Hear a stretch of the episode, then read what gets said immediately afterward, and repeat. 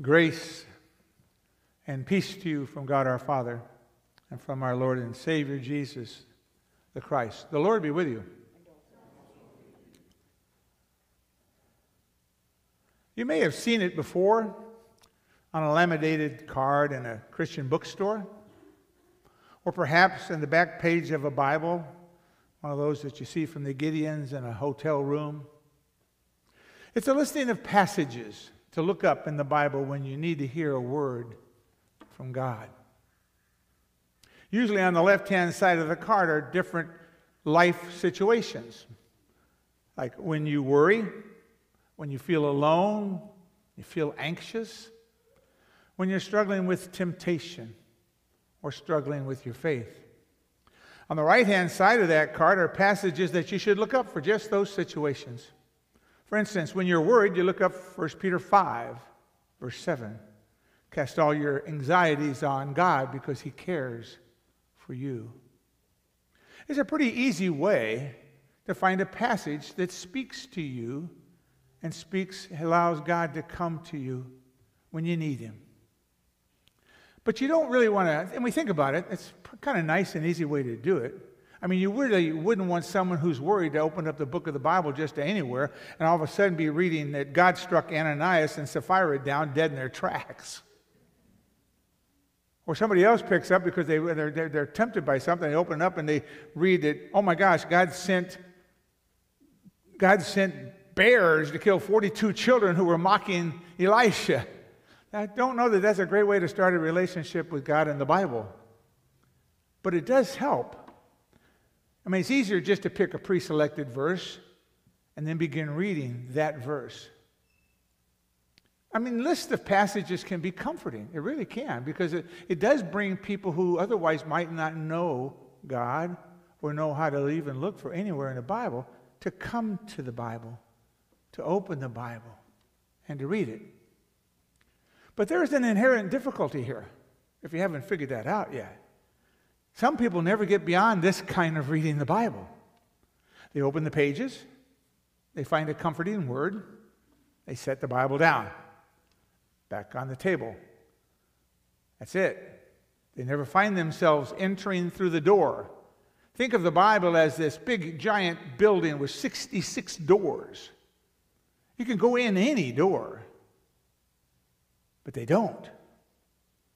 When you go in through those doors, if they would, they would find a very deep and richer story of Scripture than just one perfect passage. Or kind of like our pericopes for today. You get a snippet of the Old Testament and the, and the New Testament, Paul's letters today, and the gospel, but that's all you get. Doesn't cover the source, doesn't cover the greater story. When this happens, when people allow this to happen, Christianity becomes something that was never intended to be. It becomes a personal, private religion. Something you turn not to when you enter into the world, but you turn to when you want to retreat from the world.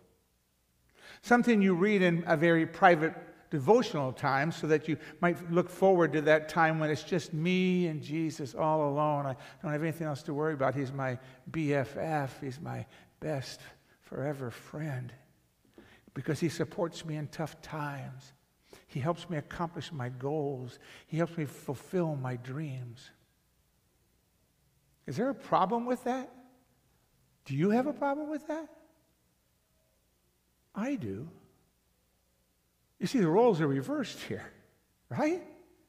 Rather than you being a servant in God's kingdom, of God's kingdom, God is becoming a servant in your kingdom. Rather than being brought into God's greater story, you bring God down into your story where you're the centerpiece, not God.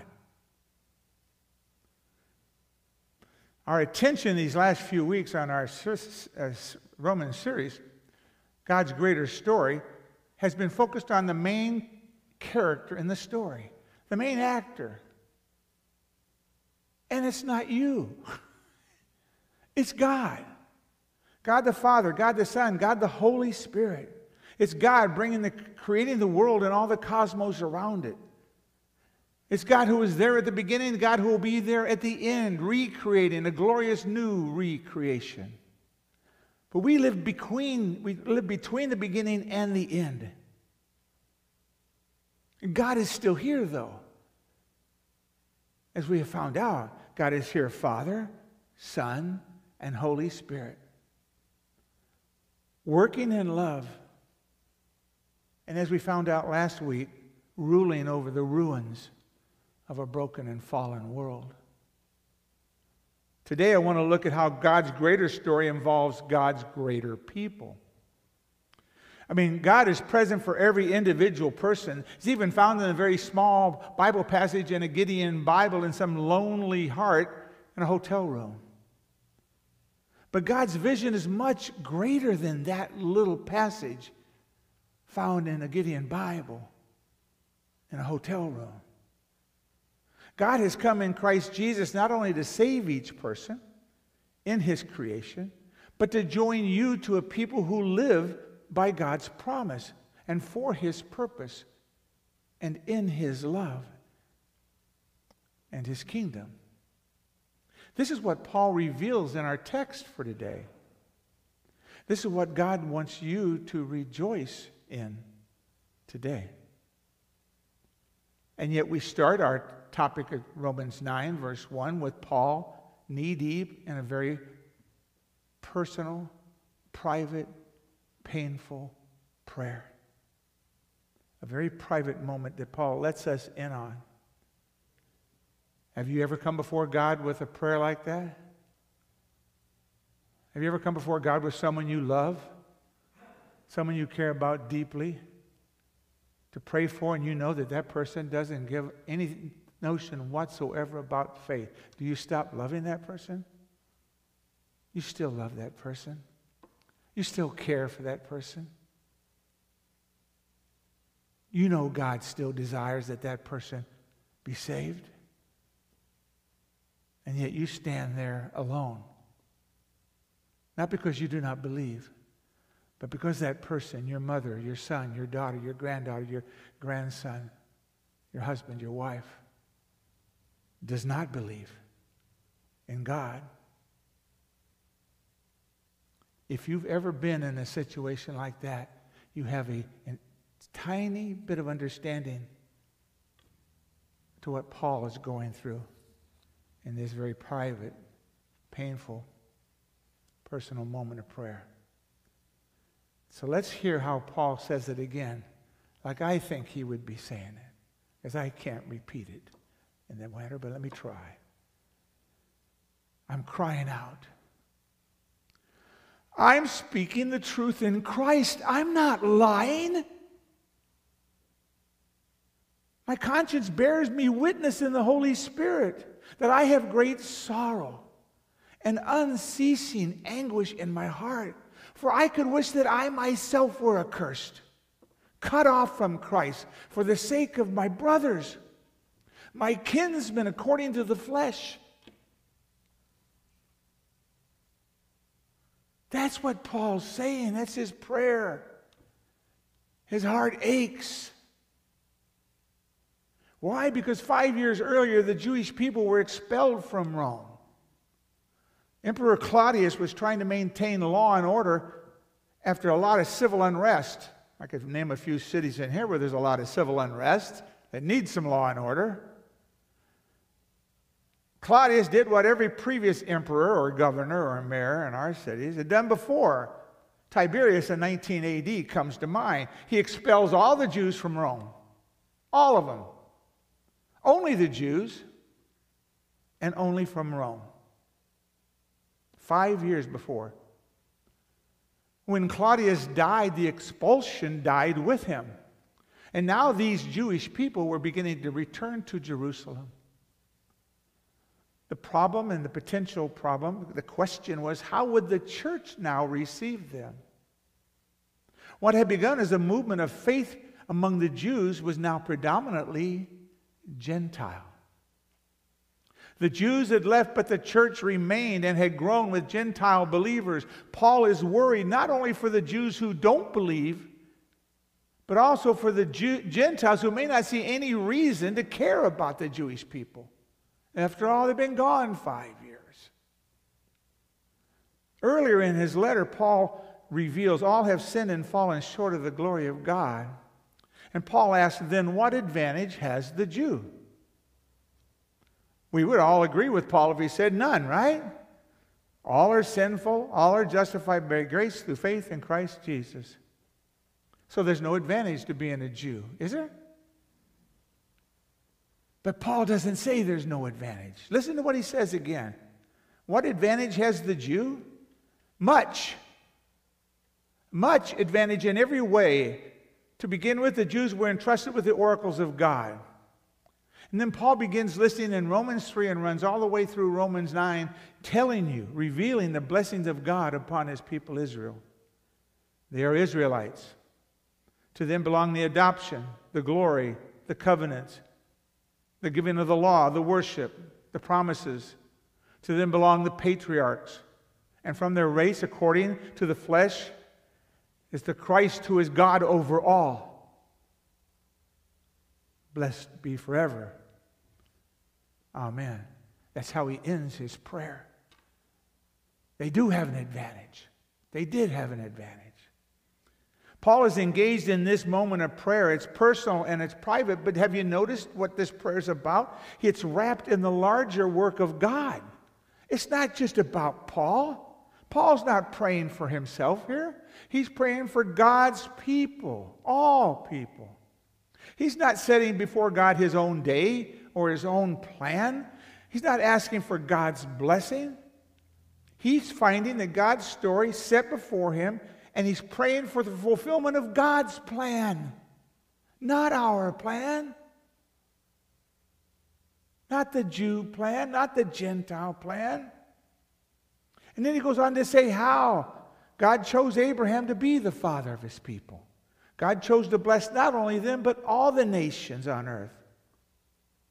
From Abraham and his descendants, according to the flesh, comes Christ, the one in whom Israel and all nations are blessed.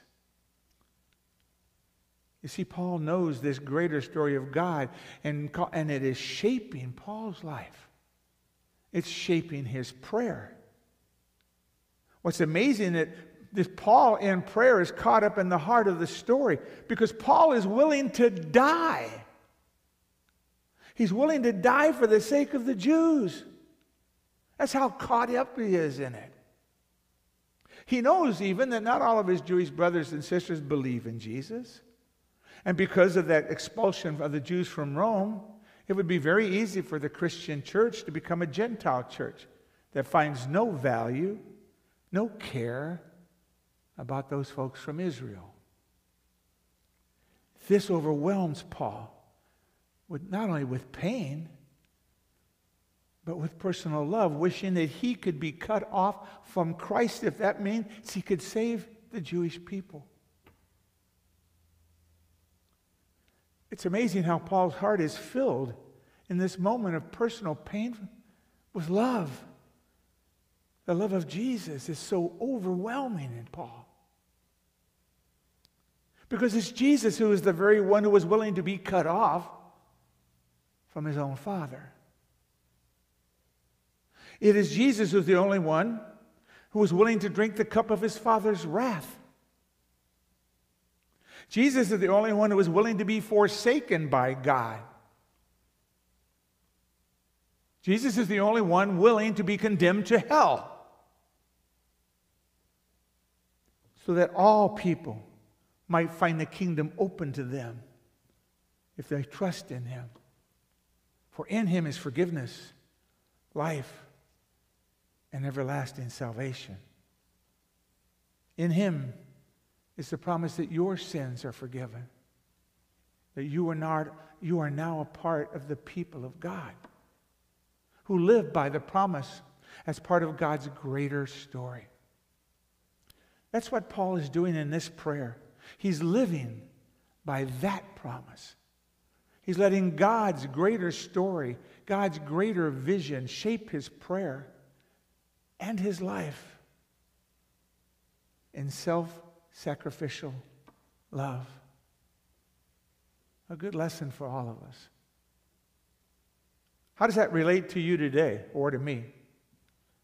Well, Paul reminds us we're part of that greater people brought into God's story. Sometimes we tend to lose sight of the big picture, don't we? And especially if our little body right here is not the center of that big picture. We tend to lose sight of everything else that's really important. Faith even becomes a very personal, devotional, private experience that helps us get through the week. We don't think beyond that a lot of times. Paul's here to awaken us to the fact that we are part of a people, much greater people, much greater people. Not just us, not just me and my own little kingdom, who live by the promises of God. I want you to think about that for a minute as I tell you a story. Paul says we are part of a people, a much greater people who live by the promise of God. There was a Lutheran pastor who went to Israel and had a very interesting evangelistic experience. He worked with a leader named Bodil, who was working in a center in Jerusalem that focused on supporting and small communities of faith among the Jewish people. The pastor went with Bodil as she talked with a Jewish woman who did not believe in Christ. This is how that conversation went. The woman asked Bodil why she was so concerned. After all, you have your Bible, you have your Jesus, I have my scriptures, and I have my God. Why do I need to believe in your Jesus? Why can't we both just believe in God? Bodil looked at the woman and said, If my Jesus isn't your Messiah, then I don't want him. Your scriptures are my scriptures. Your God is my God. And if Jesus is not your Messiah, then I don't want him, and I'll wait for the one God has promised. This shocked the pastor, surprised him to no end. Because for years, the pastor had looked at the Old Testament scriptures, as most of us do, even lay people, as being helpful to prove that Jesus was God. You could pick up or choose a passage among anywhere, really. To us, a child is born in Isaiah 9. Isaiah 53, he was wounded for our transgressions, crushed for our iniquities. You could look around there and you could find them, and it would help people to understand how these passages, passages talked about God. But it wasn't near as easy or, or, or as comfortable as going right straight to the New Testament, where we can find Jesus everywhere and all kinds of passages about Jesus. Yes, the Old Testament pointed to Jesus, but it's better to focus on the Gospels. Better to focus on Paul's letters. You see, sermons rarely work when they're about the Old Testament. Think about Bible studies. When you have a Bible study and a pastor asks you, where do you want to go? Which one you want to study on? They don't ever go to the Old Testament, they always go to the New Testament. So much easier. It's the same. How strange it is then to hear Bodil's answer. Why is it strange? Because she started with the Old Testament. Why? She's Jewish. Those were her scriptures. Those were her words from God. When she wanted to hear a word from God, she went to those scriptures. And if Jesus didn't fulfill those scriptures, she would just hold on to the Old Testament and wait for the Messiah that God had promised. I should tell you the end of that story as a footnote the woman that Bodil talked to did not come to faith that day. But the pastor had a large lesson learned. He began to see deeper how God had brought him into a much larger story than just the New Testament. Story of God's work through a people in the whole world. This God who created all things brought forth a people, gave them promises, sent them prophets. And now this pastor in Christ is part of that people in church, in Christ and in the body of Christ. So now the prophets are not simply books he turned to to find a passage that he might relate to Jesus. No, he began to read them and see the larger vision, the glory of God pouring out of the Old Testament.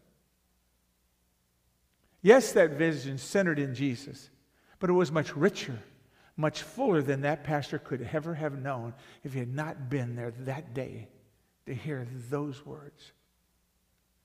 Consider today's Old Testament reading. God calls his people to come and eat. This is part of God's eternal vision of a banquet for all people. God speaks of an everlasting covenant made with David. He's a witness and a leader and a commander of his peoples. And through him, Israel will call nations they did not know, and nations who did not know them will come to them. And suddenly, we start to see this table grow and grow and grow. A much larger table, a greater feast for all people. We begin to overhear God's promises throughout the Old Testament to care, feed all God's people. From the manna that falls from heaven to the rocks that flow with the waters in the wilderness, from the table that our Lord shepherd prepares to the teaching that man does not live on bread alone, but on every word that comes from the mouth of the Lord, to the table that wisdom set for her people. This banquet lies behind the banquet parables of Jesus. This eschatological feast is the kingdom of God, lies ahead of us as part of God's people, gathered from all nations who live by the promises of God. So rather than just open a Bible and try to use God in your life for one moment or one specific time, you find that God opens the scriptures and brings you into His story. Every single breath you take. Story of His life, your life, and the life of all the people on this earth. there's a way, I guess, there's a little painting that we can do that captures that. You should have this in your bulletin. The painting that captures what that looks like. God bringing us into His story. His story, not ours. This used to be on an altar in Siena. it was one of the five small paintings at the very bottom of the altarpiece. If you were a Lutheran, you could never see it because no one ever sits up close in the Lutheran faith, except my wife, and she's meant to have to do that. so, really, if it sat far back in the church, you wouldn't see it. But if you come up closer for communion, you would see it. You would see it right there This is a small painting, but it shows us a moment of work in God's own mind about His world, not ours, about His kingdom and His work, not ours. That painting is of the Annunciation.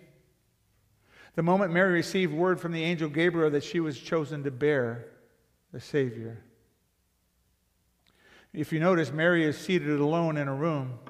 There's not anything else or no one else around to distract her except that one person right there, the angel Gabriel.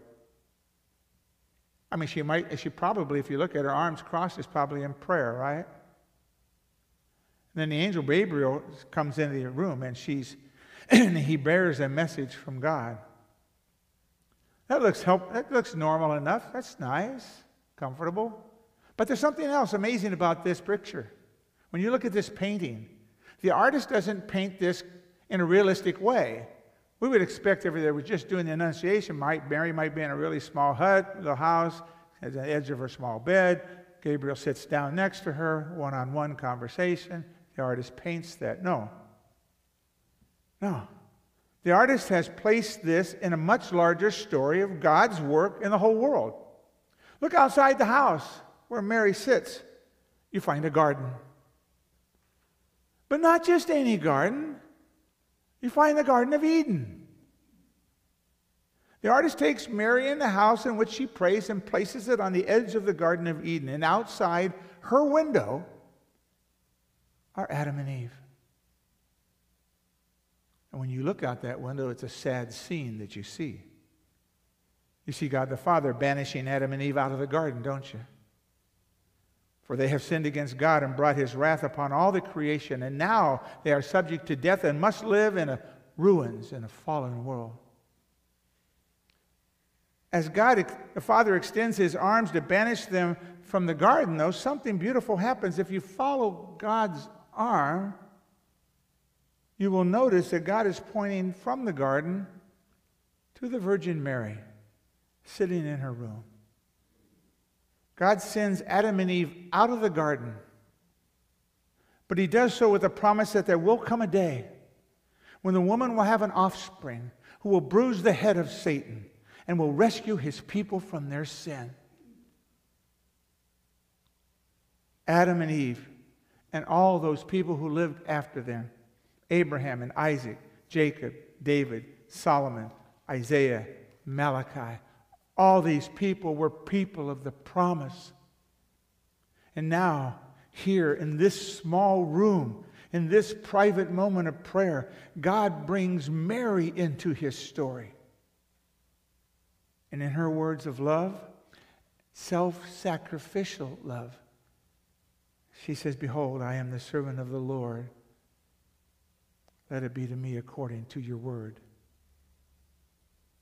God continues his greater story of bringing about salvation in this world. Mary, in that moment of prayer, just like Paul, did not try to use God as a servant in her plan. She humbly offered herself as a servant of His in His plan. Her private prayer was a moment when God brought her into the story of His people. It was true for Mary. It was true for the Apostle Paul in Romans. And it is true for you today. As you come to this altar to receive a foretaste of God's eternal feast, I suggest you come rejoicing that God has chosen to bring you into His larger story, to be part of a people who live by His promise, and with self sacrificial love try to seek to serve Him in the world. Amen.